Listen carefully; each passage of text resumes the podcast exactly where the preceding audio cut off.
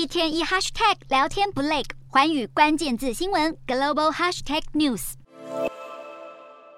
日本青森县的三泽市区警报声大作，因为北韩在四号上午再度往东发射了一枚弹道飞弹，竟然飞越了日本北部领空。当地立即发布了罕见的 J Alert，也就是全国即时警报系统。北海道跟青森县两地居民都被广播建议暂时待在室内或地下避难。东北新干线跟北海道新干线与地下铁一度停驶，所幸目前没有收到任何受害消息。根据数据分析，北韩这次发射的飞弹很可能是先前就试射过的火星十二型，最高飞行速度是十七马赫，也就是每小时两万零九百九十一公里的时速。而且日本防卫省推测，这枚飞弹射程达到四千六百公里，可能是至今最远的距离。北韩发射飞弹后，南北韩的联络事务所每天早上九点的例行性通话一度无法使用，而南韩总统尹锡悦也紧急出席了国安会议。这已经是北韩在最近十天内第五度试射飞弹，也是今年以来第二十三次，频率之高是前所未有。越来越多分析认为，这是核试爆的前奏，研判平壤当局可能在十月底就要进行核试。现在正值美国、日本与南韩对朝鲜半岛情势加强联合军演，